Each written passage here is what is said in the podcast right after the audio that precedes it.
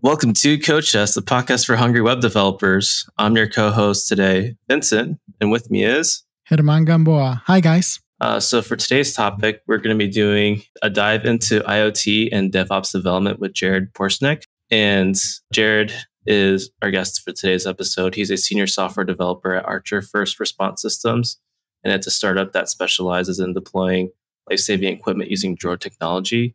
He actually works as an organizer for the Orlando IoT meetups in town, and he has a passion for hardware to software integrations. And he's been a developer for for many years. So, Jared, can you tell me a little bit about yourself? Like, how, how you started getting into programming? How you got into you know IoT development, or just kind of like what your background is?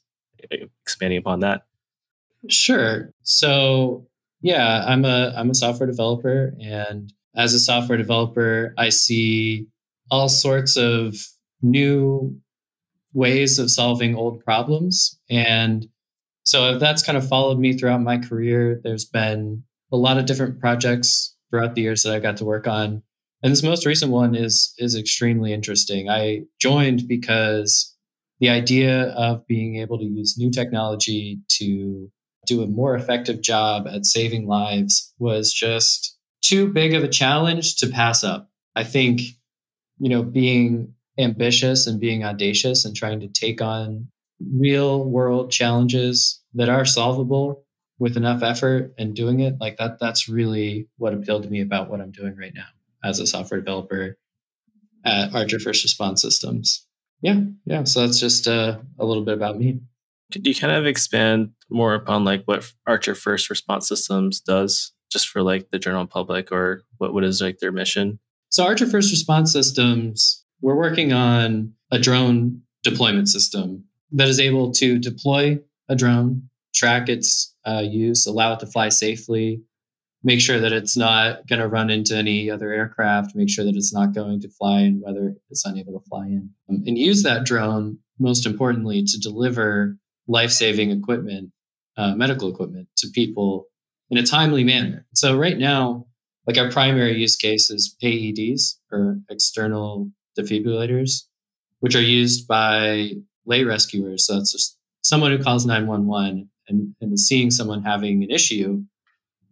They can apply this AED to someone who's having cardiac arrest and save their life with no experience necessary or anything. And you'll see AEDs like in schools or hospitals, public buildings, but they're not everywhere. Certainly not inside homes where for the most part, where 70, I think 3% of cardiac arrests happen. And ambulances are a great solution to this. They'll bring an AED to your house, but they have to go through traffic and they have to go through stoplights. And paramedics do work that AEDs cannot do. And so we're not supplanting ambulances, we're we're adding to them as a as another resource that can be used by counties to give to their dispatchers to allow them to, ha- to have another option to deploy life-saving devices. So that's that's like a very interesting like different field i guess than what i'm used to since for me like when i think of software development i think of building like a CRUD application or administration panel but building systems and technologies to actually directly impact someone who's actually in direct need for like to save their life it, it's just it's just so so awesome in my mind.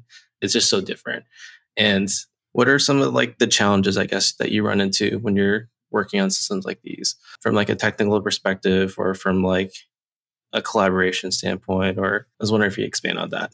Yeah absolutely. So the biggest challenge for us in this particular space right now is making making sure that we check the regulatory boxes and making sure that our system's safe and able to fly reliably.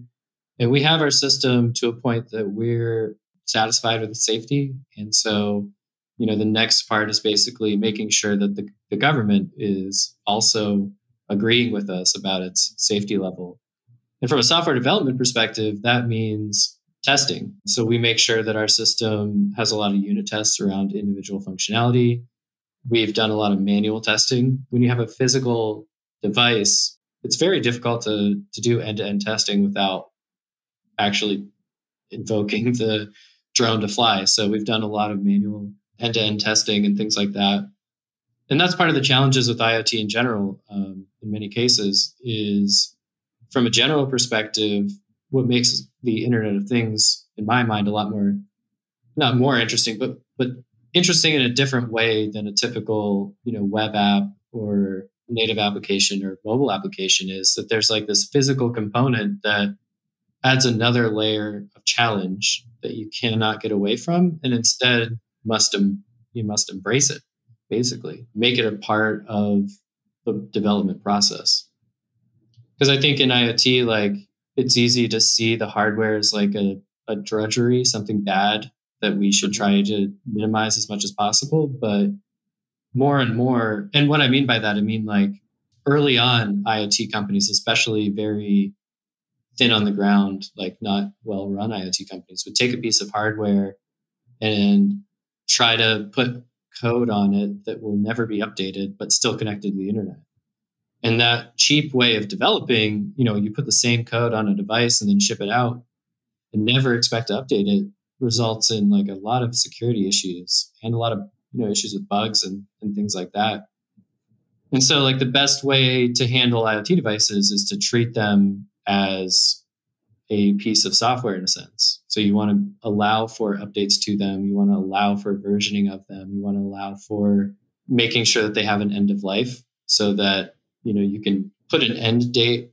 for them so that they don't end up being out there in the wild for 20 years just sitting being insecure um, you always have tabs on where they are and what they're doing so it's an interesting challenge. It's an interesting problem all around. And I, uh, you know, I've talked a lot about IoT stuff and I've made like side projects and stuff like that. Um, and then jumping in as a paid professional doing Internet of Things things, like there's a whole other set of challenges that, that where the rubber meets the road, real world problems that are really interesting for sure. When you first started at Archer Systems, what were some conceptions that you had regarding IoT development that kind of had shifted since you started actually doing IoT development professionally? Yeah. You know, I think I had a lot of stuff in my mind that was right. Like that, I think that I've taken those, and not just in my mind, but like things I've done in side projects and stuff like that. But now I got to be, I'm getting to be paid for it. A lot of those things are around like updating because we want to be able to update our devices as quickly as we can update a cloud you know infrastructure. So that's minutes or, or seconds rather than days. So we have a physical device that sits in manatee county florida. And so if you need to update that when we do you could use sneakernet where you drive out there and update code which is how we first started doing it or you could which is what we have done since created a system for over the air updates where you can update it um, from home. And that type of thing it makes a huge difference in how fast you can iterate and how quickly you can you know, test things in reality. So that's one of the things that I, I don't know if it, it's not different than what I expected, but it's very real when you have to drive out somewhere when something's not working. And now uh, we don't have to do that so much. So, like, I knew that intellectually, but when you have to get in the car and do it and actually drive somewhere, changes your perspective for sure. Oh, for sure. Uh, go ahead, Herman. Yeah, cool. So I had a question. So just to backtrack a little bit for listeners uh, who might not be familiar with the term. So IoT is Internet of Things, which it's a buzzword. It's kind of a buzzword because it can mean a lot of things. So my question is, how would you define it for audience? Like, yeah, when a software developer, and that's the perspective I take because that's my background. Mm-hmm. So hmm. there's also like the hardware component, but you know, just from a software development perspective, we're able to interact. A lot of software developers interact with screens. We have a 2D, two dimensional space of a certain size with certain pixels that we can show or hide things. And the internet, and we, you know, are connect often connect those things to the internet. And so I think we see the value of human networks when they're connected to the internet, the things like Facebook and Twitter, LinkedIn, and all of that stuff. Zencastr, which is what we're using right now to communicate. Mm-hmm. Before the internet, uh, if we wanted to record a podcast, we all had to be in the same room, or we had to be not definitely not seeing each other in video, definitely not all recording at the same time. And so there's like these inherent benefits I think we all understand when it comes to this 2D space of a screen of having things connected to the internet. And it's becoming more and more apparent that people connected to the internet is one thing, but it's also beneficial to have things connected to the internet, especially if those things can sense, um, if they can feel temperature or feel rain or see things with cameras and if they can be you know if they can get real-time feedback from other things or from people where they interact with the world so a great example would be you know autonomous cars for example. Uh, autonomous cars are an internet of things device typically. Um, and if we had a network of autonomous cars that all talk to each other as well as to backend cloud systems you know our network of cars could be much more efficient in traveling around than than what we have now because you know if a certain highway is overloaded a certain subset of cars could go travel on a different road and reduce congestion so there's like all these real world benefits when we connect our things to the internet and there's also a bunch of real world challenges so i think the internet of things has a lot of backlash and rightly so for being insecure sometimes we don't have a, a standards body for the internet of things that's that has any teeth. We don't have regulation that's in place that's, you know, meaningful or useful. And so there's a lot of companies making very inexpensive IoT devices that are often, you know, exposed to malicious hackers. And so you you get the stories about webcams that are broken into, webcams that are connected to the internet, things like that. And so we have real challenges in overcoming some of these problems to get to that end state where we get all the benefits from IoT. Um, but I think that eventually we'll figure it out. I think we're in the early stages still. We're kind of beyond the hype cycle of IoT. I think IoT was like it is and was a buzzword, like you're saying. So I think a lot of people thought of the possibility, but none of the drawback. And now that we're seeing the drawbacks, I think that we're being a little more cautious as a as a species, basically, and, and how we use this tool but I think that that given the long term, given enough runway, uh, given enough length of time, pretty much everything that we have will be connected to some sort of network across the globe. Uh, like 100 years out, let's say, or 200 years out. Like we're going to have a pretty crazy experience as humans walking through a world where everything is connected. And so, you know, that that's what drives me to be interested in the Internet of Things. I, I think taking the long view the whole thing of everything being connected is exciting and scary at the same time. Oh yeah, for sure. It's like fire. You know, we discovered fire as a species, and fire is very useful and very scary. It's, it's highly dependent on how it's used, on whether it's a good or a bad thing, just like any any technology. Definitely, because there's sometimes you see like the crazy things like IoT shower head or something like that, which is a little bit out there, but it can also still be useful because you can use it to measure how much water you're using. So it's not Sure. All a bad thing. Well, that, that that's a great example of something that I think if we can mitigate all the negatives and only have the positives, that becomes a much more intriguing option. So let's say you buy a shower head that has internet connectivity, and you can think of mm. one upside measuring water consumption. Maybe it's not the most efficient way of measuring water consumption, but it's a way of measuring water consumption. There's some value there. And maybe there's some value in tying when you get showers to your mental health or something through a fitness tracker or something like that. Once you start incorporating that into other data sets, it becomes interesting from a helpful, you know, helping you as a human perspective. But right now I could name way more negatives that outweigh those benefits. We're talking about everything from industrial waste, like what okay, we put an internet something connected inside a shower head. Mm. Are we recycling that? Is there heavy metals in that? Is that bad for the environment? Is it expensive? How more? How much more expensive is the shower head than a traditional shower head? What about privacy? Uh, if you're getting showers every day, do you want everyone on the planet to know that? Or maybe if you skip a day, do you want your employer to know that? So, you know, there's a ton of downsides that are also intertwined with that. But if we can figure out how to mitigate those downsides in a way that we can trust this device to not share our private data. We can have control over private data. And we can trust that this device isn't going to get hacked and start, you know, leaking our private da- data. If we can solve those problems, and I believe those are technological problems that are you know exasperated by human activity. if we can solve those problems, then the upsides, however small, become a lot more intriguing. And so I think right now we're at a place where there's a ton of low hanging fruit with this new technology where there are tangible benefits that far outweigh the negatives. I think that's the business I'm in right now at Archer First Response Systems. And then there's a ton of things that are on the on the fence. Do we know if they're actually going to be beneficial or not as compared to their negatives? I'm not sure.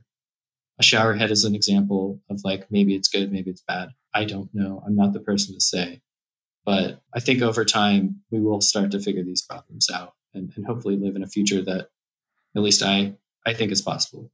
Yeah, so I, guess a question for you would be like, how do you identify opportunities where things can become like IoT devices, right? Because it's kind of hard. Like, there's there's the ones I can think of are like your main ones, like measuring water or like uh seeing if a room is in use or not. Like, it's very like whenever I'm thinking about this stuff, it's very simple ideas, but I'm pretty sure there's like a lot of opportunities. Is there like a thought process you like you have when tinkering with IoT stuff that you're like, oh, we could do this and that could help with this? Yeah, at the IoT meetup that I I actually am no longer a organizer of the IoT meetup. I passed the baton to a couple other people who are doing mm-hmm. a great job. But when I was organizing the IoT meetup, there was an exercise where you basically given random cards. Uh, Vincent, I don't know if you're there for this one, but maybe I'm not sure. it's yeah, in a while. Maybe. But basically, you're given these random cards, and it's like things and sensors and you know stuff like that. And you kind of like play iot poker and you're like what, what would we do if we put a sensor on a golf ball? What would happen? And then you talk through like okay what kind of sensor could you put on a golf ball? What would be helpful? And so there's fun ways like that to think about stuff and that that can really generate interesting ideas but they're not all marketable and they're certainly not all things that you you know a single developer would want to take on mm-hmm. and productize so for me, I think what I found in my personal life was I had side projects with IoT stuff, which you can get like just Google IoT uh, project and they'll tell you what to buy on like Hackaday or something like that. There you go. So yeah, you can look up projects, buy all the stuff, or you can get like starter kits, which have all the things you would need to, to start a project and instructions. There you go, even more stuff. That way you can like get a feel for the tools but beyond that, like I find it very hard to think of new ideas in a vacuum by myself. And I can solve problems I have, but usually the problems I have are problems that other people have solved better than I can. And so what I found in my in my personal life by joining Archer First Response Systems is that there was someone who had a sense of a problem and a sense of an understanding of a business that they needed technical help to implement the solution. And so there's a lot of traditional businesses out there when you think about anybody who interacts with the physical world, any business that interacts with the physical world, there's probably an opportunity for an Internet of Things device to help sense the physical world for them or interact with the physical world and save them time or money. Because those are the big things like time and money, making or saving people time and money are are huge opportunities for the Internet of Things. If you can save someone from walking somewhere to look at something, that's a huge opportunity for the Internet of Things. And a lot of these exam, a lot of these, you know, solutions exist in industries where they're not traditionally like technolo- technologically cutting edge. And so if you can partner with a business that's doing something that's really boring, I guess, if you want to put it that way, uh, and help them solve a problem that's very real for them, that's a huge opportunity because you're stepping outside of the realm of technology where everything's very competitive and starting to, to jump into the realm of, of business where everything's competitive, but not everybody's good at technology. So you can bring your skill set to somewhere where it's needed, where other people are not. It's kind of like finding, you know, a hunting ground or something like that. Definitely. I see that a lot, especially like in old technologies like construction companies. Yeah, Vincent, go ahead. Yeah, I was actually reading a Hacker News article recently where they have like new startups that come out in the scene, and one of them was called like Gearworks, I believe. I have to look up the name, but it was a very interesting application where they're using IoT devices and, and NFC tags on gears. So like the premise of the project or premise of the application they're building is when you're at, at like a factory that has like a lot of moving parts, there's a lot of gears, there's a lot of like mechanical assemblies, those tend to wear down and break over time. And so, how do you track that wear down at a given period? And how do you track when you lubricate those gears? And so, that's like a huge problem in the industry, apparently. And they have a system where they actually have NFC NFC tags where they scan it in, like they'll make notes, and then that will then get sent over to the cloud or whatever IoT device is on hand, and then that network will then be analyzed as a whole and they'll see data points and they'll actually be able to track down like which parts are inefficient or efficient. Um, but other examples in that, more like on yeah. a personal side, I use a ring device, you know, for like in case someone like knocks on my door and leaves a package, and then it has like a webcam at the front, so I can like see if my package actually got delivered. That's probably something that's more directly applicable when it comes to like a personal IoT device that I actually rely on.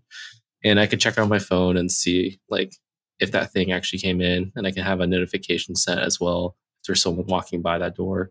So for me, like IoT is definitely very helpful. And we're we're living in an age where there's like we have an IoT device right in our hands. It's, it's a telephone. Like like being able to like navigate to the mm-hmm. store, go, go on like Google and say, hey, how do I get to Publix? How do I get to the grocery store? Or how do I get to this address? That just it's so powerful. Yeah, right? it's it's amazing to think like how many physical things our phones have replaced alarm clocks and radios in some cases and GPSs, geez, maps, you know, all because of sensors and the internet. What do you know? But I, I mean, I actually wouldn't consider a phone an Internet of Things device purely because it has a screen and typically it's how you interact with it. But definitely all the same stuff inside is the same stuff inside And, you know what I would consider an Internet of Things device generally speaking, I don't think most Internet of Things devices have screens, but there's a gray area for sure.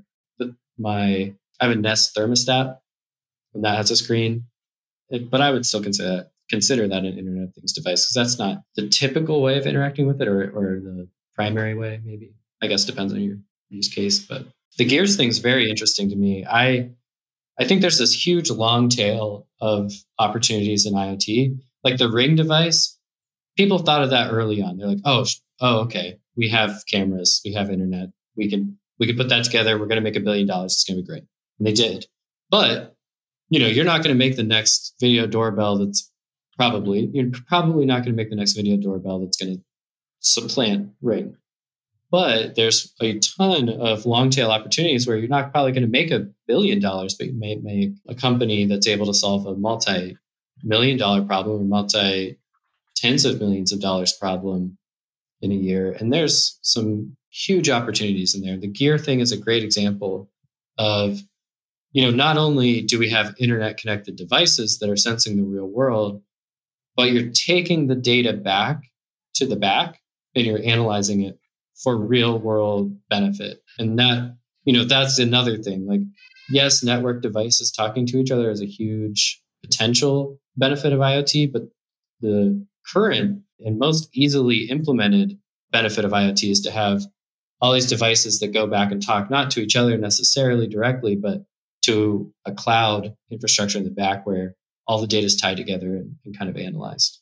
That brings me on to, to the next question. Uh, I guess what what is some of like the actual infrastructure that you use to deploy to have that IoT talk to or that IoT device talk to the cloud, or how do you integrate software to hardware development. Um, in case for like listeners yeah. that are trying to get into it, like what's like the broad understanding of like how things are connected.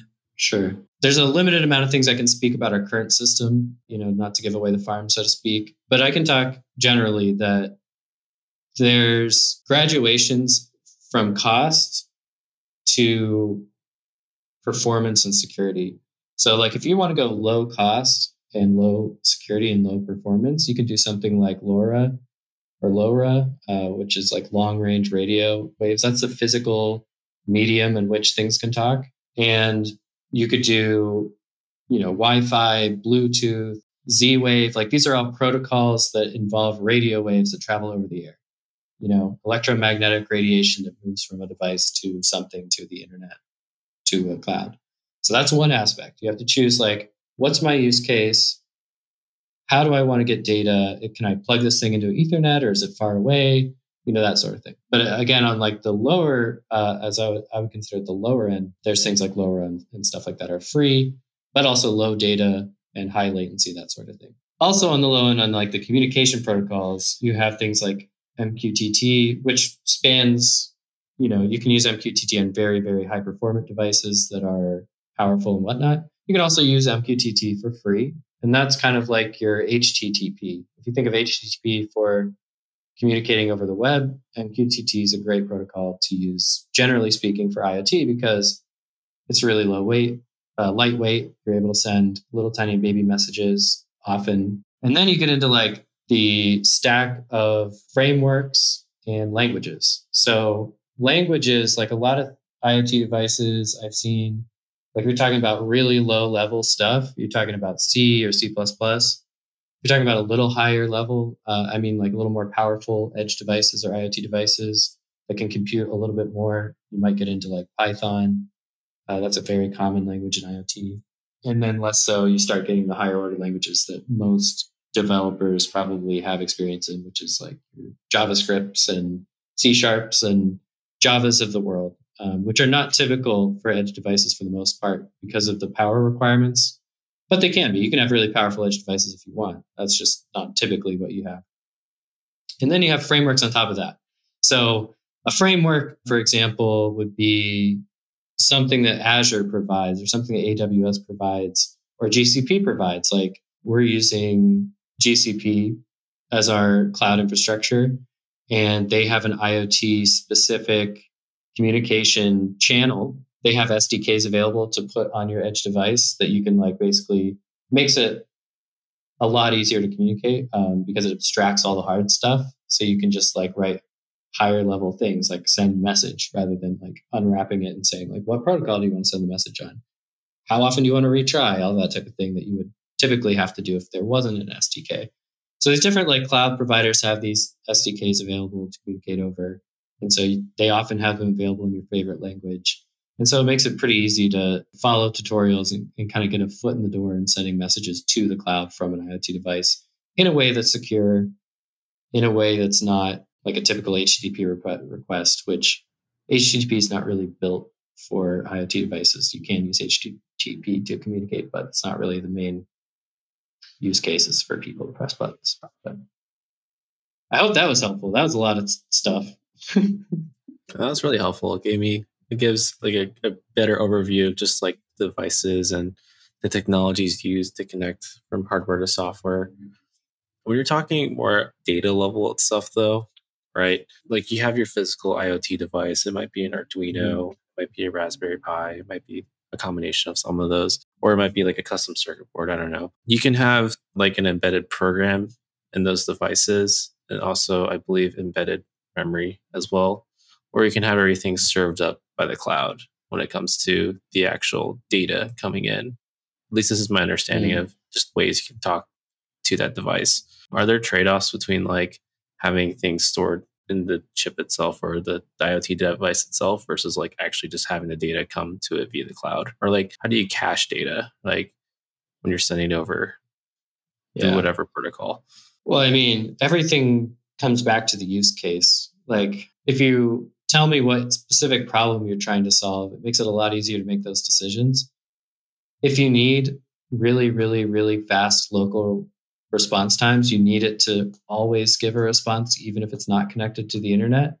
That's when we can start talking about having more information on the edge device.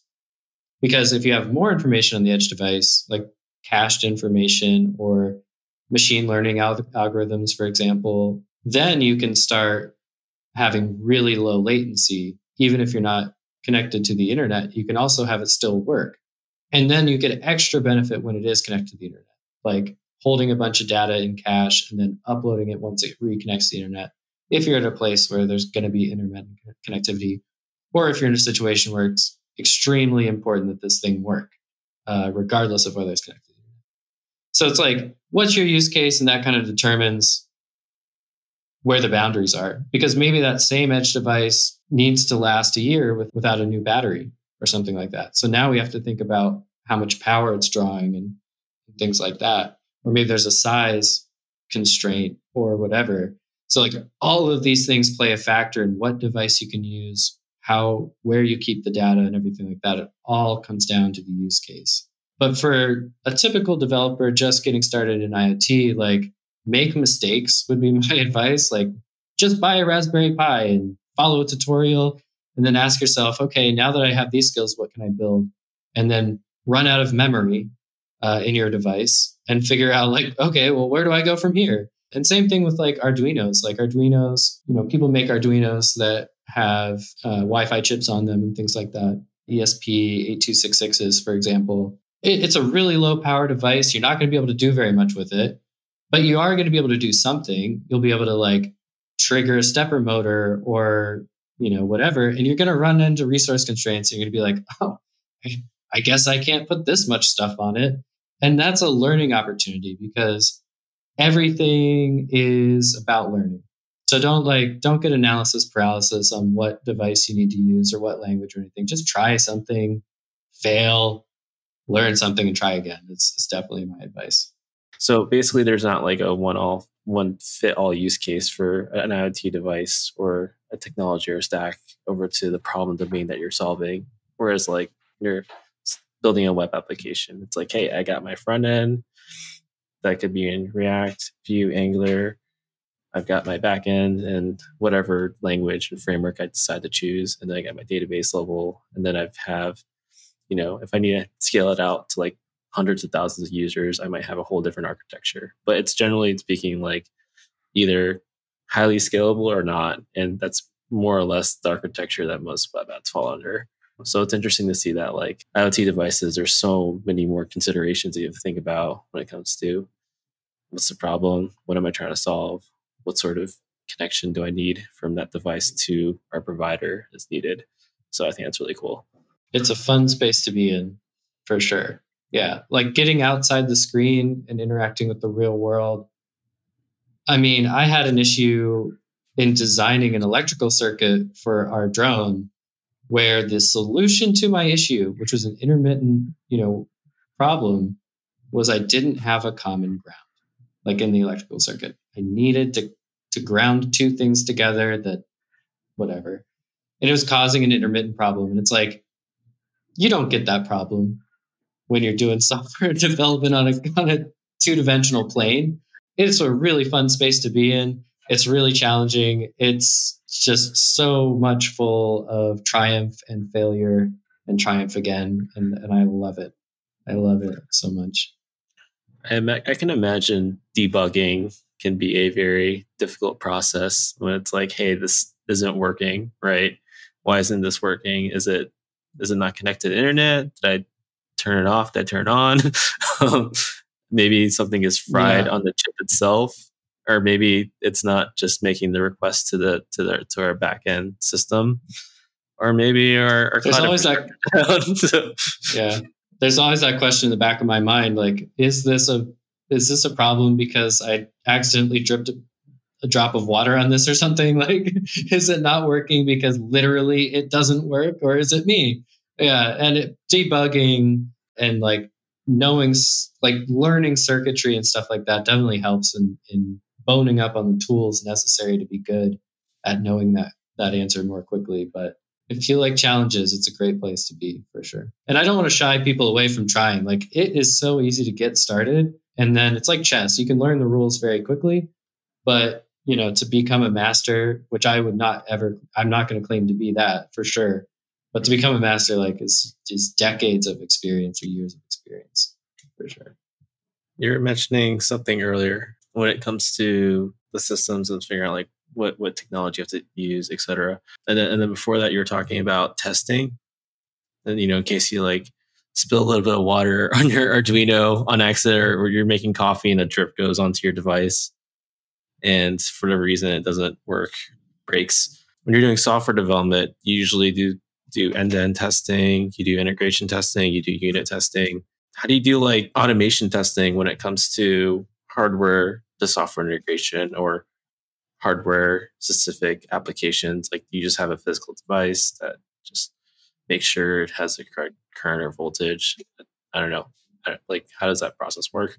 Yeah. So, with enough money and time, it is possible to build physical automation things that physically test IoT devices. And this happens a lot in larger companies. So for a while, we were using a, a drone platform built by DJI. And DJI has an interesting, DJI is a drone company. They build drones and they're, they're very good at it. But because of world global politics and questions about espionage, uh, we don't, in, in, part because of that, we don't use them anymore. Um, but anyway, they test their drones in an automated way where, like, as, as far as I understand, that they need to push an update to a drone, like they have these test systems that they push it to first, which makes sense. It's analogous to like a test environment in, in software development. And then these test systems will fly in, in an enclosed area like a warehouse, and they'll go up and they're tethered so that they don't fly away. And they'll do like real tests, like, and then they'll keep them in the air for an hour or whatever and stuff like that. And I, you know, I've talked to people outside of the drone industry. Um, I have a friend who helped run the IoT meetup uh, a while back, and he works for a company that does automotive stuff. And he was showing me a physical, like automation test thing for something automotive automotive related where they send an update to the code and then like it presses a pedal or, or something to make sure it's working. And so there's there's these crazy you know automated ways of testing all physical stuff given enough time and money. But ultimately like for the average you know people just getting into it the quickest and easiest way to find out if something's wrong with your iot device that's hardware related is to have a second iot device. It's the same hardware put the same code on it, plug it in, and see if it works. If it behaves the same way, well, then you know it's probably not the hardware. That's a simple way to solve that. It's not a bad idea. Have a control so you know you have some sort of yeah. benchmark to, to benchmark it against. exactly. Exactly. I've had to actually build a full stack IoT device one time for a hackathon competition over in St. Louis, Missouri. And we drove all the way there from Florida. It was like a wow. It was for like a Medicare. It was like for a medical competition. The pill dispenser. Was, and what is it? Was it the pill dispenser or what was it? It was it was a pill dispenser. So the premise of this device. Have you ever seen like those automatic automatic feeders for your for your cat or your dog? Or like mm-hmm. on a yeah, certain yeah. specific interval, it just like unloads a certain amount of food. I have one right next to me actually for my cat, but we built the similar system to that, but instead of for your cat or for your dog, it's for elderly patients and pills. So, and we just built it. Just that's a great use case. Yeah, I, I love that. You're not starting a company to build this thing for real. That's a good question. We that's just a great it, use case. Yeah, we just did it as a hackathon uh, application just for fun. It was between me and my other friend Mentosser, who's like really big into into hackathons, and he usually brings his own set oh, of hardware. Yeah, yeah, yeah he brings his own set of hardware, like oh, literally oh, yeah, two giant real. boxes. And so we literally just took random like conference stuff around the venue, like plates, styrofoam, whatever, and we just assembled this apparatus and we put a servo motor like in the middle of it that just spun a little a little circuit with a opening in it, and then that would disperse the food coming out the chute, and that would just read like a but the pills, just, you know, yeah. the pills, the pills. It would just check through a database and see like the next event log that got shot over, and then it would read that event. And if it saw that event got updated, it would then open up. And we actually had like a a little like face camera that would have to go through first to make sure it's the correct person getting the correct pill. so that was a really fun fun project See, that we what, made in like three days. That's amazing. That's awesome. yeah. So that's my experience. Yeah. That's a great. What about you, Herman? Do you get uh, you have held up your Raspberry Pi? What are you doing with that thing? So uh, I've done a couple things, but it just basically the first thing I did was make it into a temperature sense, like a little, like I have little things to sense temperature. Messed around with that a little bit. Tried making a little weather station. It didn't really work out for me because I couldn't find a way to get it outside without it getting completely destroyed. After that, it kind of served as a Plex server for a little bit, and now it's just sitting here. I've been wanting to make it into a router, but I have other projects I want to do. I want to actually make like a little. I know they sell the kit for it, and I want to try not using the kit. It's gonna be like little um like autonomous cars you can make with with them. You can make like some little mm-hmm. cars. You have, you put them like in, a, in some wheels, and it has like some sensors.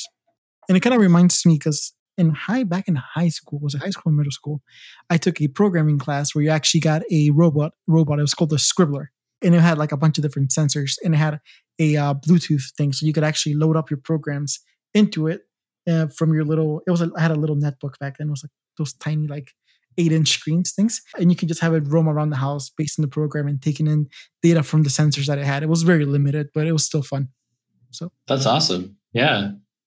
No, I I want to do an RC car project as well. I saw somebody had a 3D printed RC car that has four motors, one at each corner, and each wheel is independently driven. And so they have like torque vectoring that you can manually trigger as it's going around a turn to kind of like push the outside wheels faster than the inside ones or give them more torque. That's so cool. I just, uh, I, you know, time, time's always a yeah. No, so I want to find out, you know, how like Roombas can map rooms. It's basically, I think it's, it's sort of like SLAM. It's a SLAM system. I want to build one like that, but for a uh, Raspberry Pi. See if I can figure you it should. out. If what do you to. hope to? You just hoping to learn, or or you think? What are you thinking about that? Uh, just for the sake of learning, seeing if I can get it to map out my house, just to start. Yeah. Well, I know new phones, like the new iPhone 12 Pro or whatever, they have like lidar on them so I don't know if that's the cheapest way to get LiDAR or not. I, they also have solid state LiDAR devices. I think Velodyne might have one. They're pretty, I don't know, it depends on how you look at it. They're expensive, but they used to be much more expensive. So like for 300 bucks or something, I think you can get a LiDAR thing that's that's pretty good. Maybe even less now. I, am just not in that uh, space right the second. But if you want to map a room, like lidar is a super cool way to do it or you could probably do it with cameras too like 3d stereoscopic cameras like not even just mapping the 2d space on the floor but also like three dimensionally and then you could probably do some interesting vision stuff man and then like Ooh. google's got all these crazy vision apis and stuff you can interact with like whew, the possibilities are endless there was a youtube guy that actually made something like that with the lidar on the phone or an iPad, it was like for blind people. So you would walk around and it would map it to you and it would kind of like try to transfer like the distances of stuff into your hand via a sensor. Man. I forgot, yeah. I forgot what guy's name was that YouTube guy that makes a bunch of like random experiments. It's pretty cool. Yeah. So, I mean, all of these things, which are just fun, fun projects, are worthwhile in themselves, I think.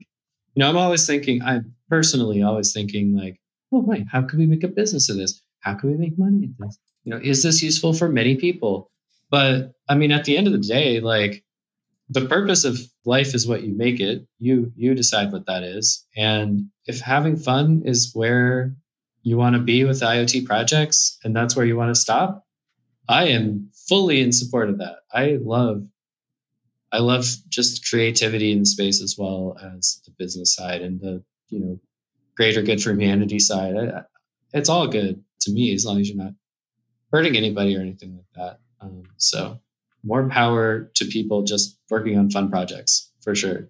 Herman, do you think it's time for dessert time or did we cover everything that we wanted to? I feel like we did, dude. I learned a lot. It's something I've been wanting to get in, like get into and start experimenting. That was the whole reason behind buying the Raspberry Pi. Obviously, time is limited as you get older and start having more responsibilities, such as my son, which I need to go give him a shower right afterwards. So yeah, no, I definitely time for the dessert time. The Dessert time is like a little section where we get to kind of blog about ourselves, just let you guys know what's going on in our lives. So yeah, Jared, take us take us away. Sure. So I got a lot going on in my life, but I'm gonna just save that for myself. Save that dessert for myself, and just talk about something that's like extremely interesting to me. I'm just like obsessed with electro uh, electric vehicles, right? Like at a deep level. I want to know what they're about what's going on there? And I don't know, I'm not knowledgeable about elect- electric vehicles, but I'm interested. And so, like, I Google EV news every day, which is dumb. I should probably just like set up an automated thing for Google News to send me in my inbox like news every day.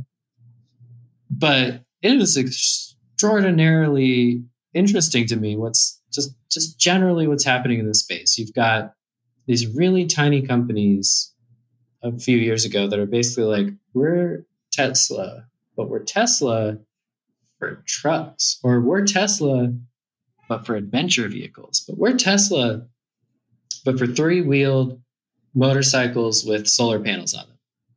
And then, you know, these companies, they join something called Nikola. Yeah, yeah, yeah. You know, and then all, are they all shams or are are they actually going to build these things? We don't know. Like car companies, I'm super into cars. Car companies do not have a track record of succeeding past 1925. New car companies. We have DeLorean, we have like all these dead car companies or companies got acquired by bigger ones. So the fact that we're living in a time where there's like all this possibility, but how much of it is how much of it is real? All because, in my opinion, love him or hate him, Tesla has done the impossible, which is survive this long and grown uh, in how many cars they're selling. And so, like investors are just like going gangbusters. Like taking these companies, these companies, uh, you know, bypass regulatory laws in in a loophole, and they join with other companies that are already trading publicly, and they basically go public, but they're not really the company that went public. They just merged with the company that already had a ticker on the stock, you know, exchange and then a bunch of people invest in them and then it becomes a, either a pump and dump scheme or is it real? Uh, and they are actually long-term investors. Who knows? And then the, so there's like real stuff going on and then like hype stuff going on. And i'm not here for the hype necessarily but it just adds this twist of uh, this element of surprise of like where are we really going to land here with with this? And i want the outcome to be that we have many electric vehicles because they're generally better for the environment. And so, like, I'm super environmentally conscious. I love the idea that we'll all be cruising around in vehicles that don't have to be powered by fossil fuels. And so, you know, there's that and the battery stuff. So, anyway, I told you that this was a boring topic that no one would want to know about me, but this is just like straight dessert for me. I'm glad you had your dessert, Phil. What about you, Herman? What's, Thank you. I need What's sweet in your life, Herman? That was actually pretty interesting. I'm not gonna lie. It was. It was interesting. Yeah, it was actually really interesting to actually. I, I never would have that thought in the first place. Yeah. So what do I have going on in my life? Uh, a lot. So after like a month of not having a kitchen and like bathroom sinks, we have bathroom sinks again because the remodel finished. So that is nice. So I'm just thankful I can eat something cooked at home because my stomach was completely destroyed from eating out every single day for like a month straight. Oof. So, Oof. other than that, about to make my second month at the new job, which is pretty cool. I really like it. It's really interesting. Nice job, man. So yeah, that's everything I have going on in my life. It's pretty boring. Not as interesting as cars. I mean, cars. Well, it's not my life. I just interested in other people's lives, I guess, in that area. I didn't know that much about like the electric vehicle industry until you until you brought it up. It's actually really interesting. I mean, how, I think house projects are also interesting. I've been doing a lot of house projects lately. So, I mean, that's real world stuff. That's stuff that affects your everyday life. I, am just talking about stuff that, you know, it's kind of like far away, but like a soap opera, but in, I don't know, real world area. I don't know. What's up with you, Vincent? So for me, I've been kind of going through like just like life changing sessions, I guess you could say. So I've been like really big into dancing and I've been doing it for probably like five or six months. It's a weird time, I know, but we're in Florida and everyone's already tested. At least people are going out. Anyways, I've gone to this point where like I want to get to the next level of dancing. It's like the very, very advanced stages. But I realize like I have terrible posture and like I'm really stiff all the time when it comes to like my upper body. So through the recommendation of like a couple of friends that have told me this, I went and saw a chiropractor. And a chiropractor is someone who is known for, you know, cracking your bones and all those stories you hear about people in the news, like then adjusting their spine. So I went through that process for the first time and it's very interesting. Like I didn't expect much out of it, but I feel like I'm a new person because I stand up straight now and I don't have posture issues I don't have the issues of a hunchback when I'm going over like typing on my computer all day because you know we're programmers, right? I end up also going through like deep tissue massage sessions through like massage therapists at the same time to like loosen up just like different parts of my body that were pretty stiff. And it's it's really worth it in my mind. If you ever get the chance to try it out, like you should always just have like a self like care day for yourself or make sure you take care of yourself, you know, before any other things for your family, before your friends, for I think it's important to always have this like self care maintenance, especially as you get older. So that's just something I wanted to say. Man, that's inspiring. I I should probably I'm gonna book something. that's awesome. I, I, don't I don't take care of myself as much as I should. I, I'm gonna have a Jared day. I think you gotta have a Jared day. You gotta have a Herman day. You gotta have a Vincent day. So we all deserve breaks. Yeah, I'm gonna have a little bit of what he's having dessert wise. I think. Uh, just give me give me a bite of that, Vincent yeah, just just go to your to your nearest chiropractor, one that's actually vetted and actually knows what they're doing, and then go to a massage therapist that will kind of show you the ways, and then uh, you go from there. But yeah, that's that's pretty much me. Yeah. Do you guys have anything else to add on before we close up the segment? Thank you for joining us today, Jared. We learned a lot from you when it comes to IoT. No, I, I had a great time. Thanks for having me on. I really appreciate the opportunity. It's awesome. Yeah, this was this was a really awesome episode. Like I didn't know that much about IoT development going in, and now it's like, wow, there's so much stuff that that's involved with IoT development.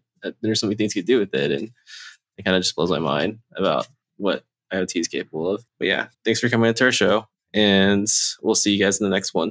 All right, take care, guys. Bye.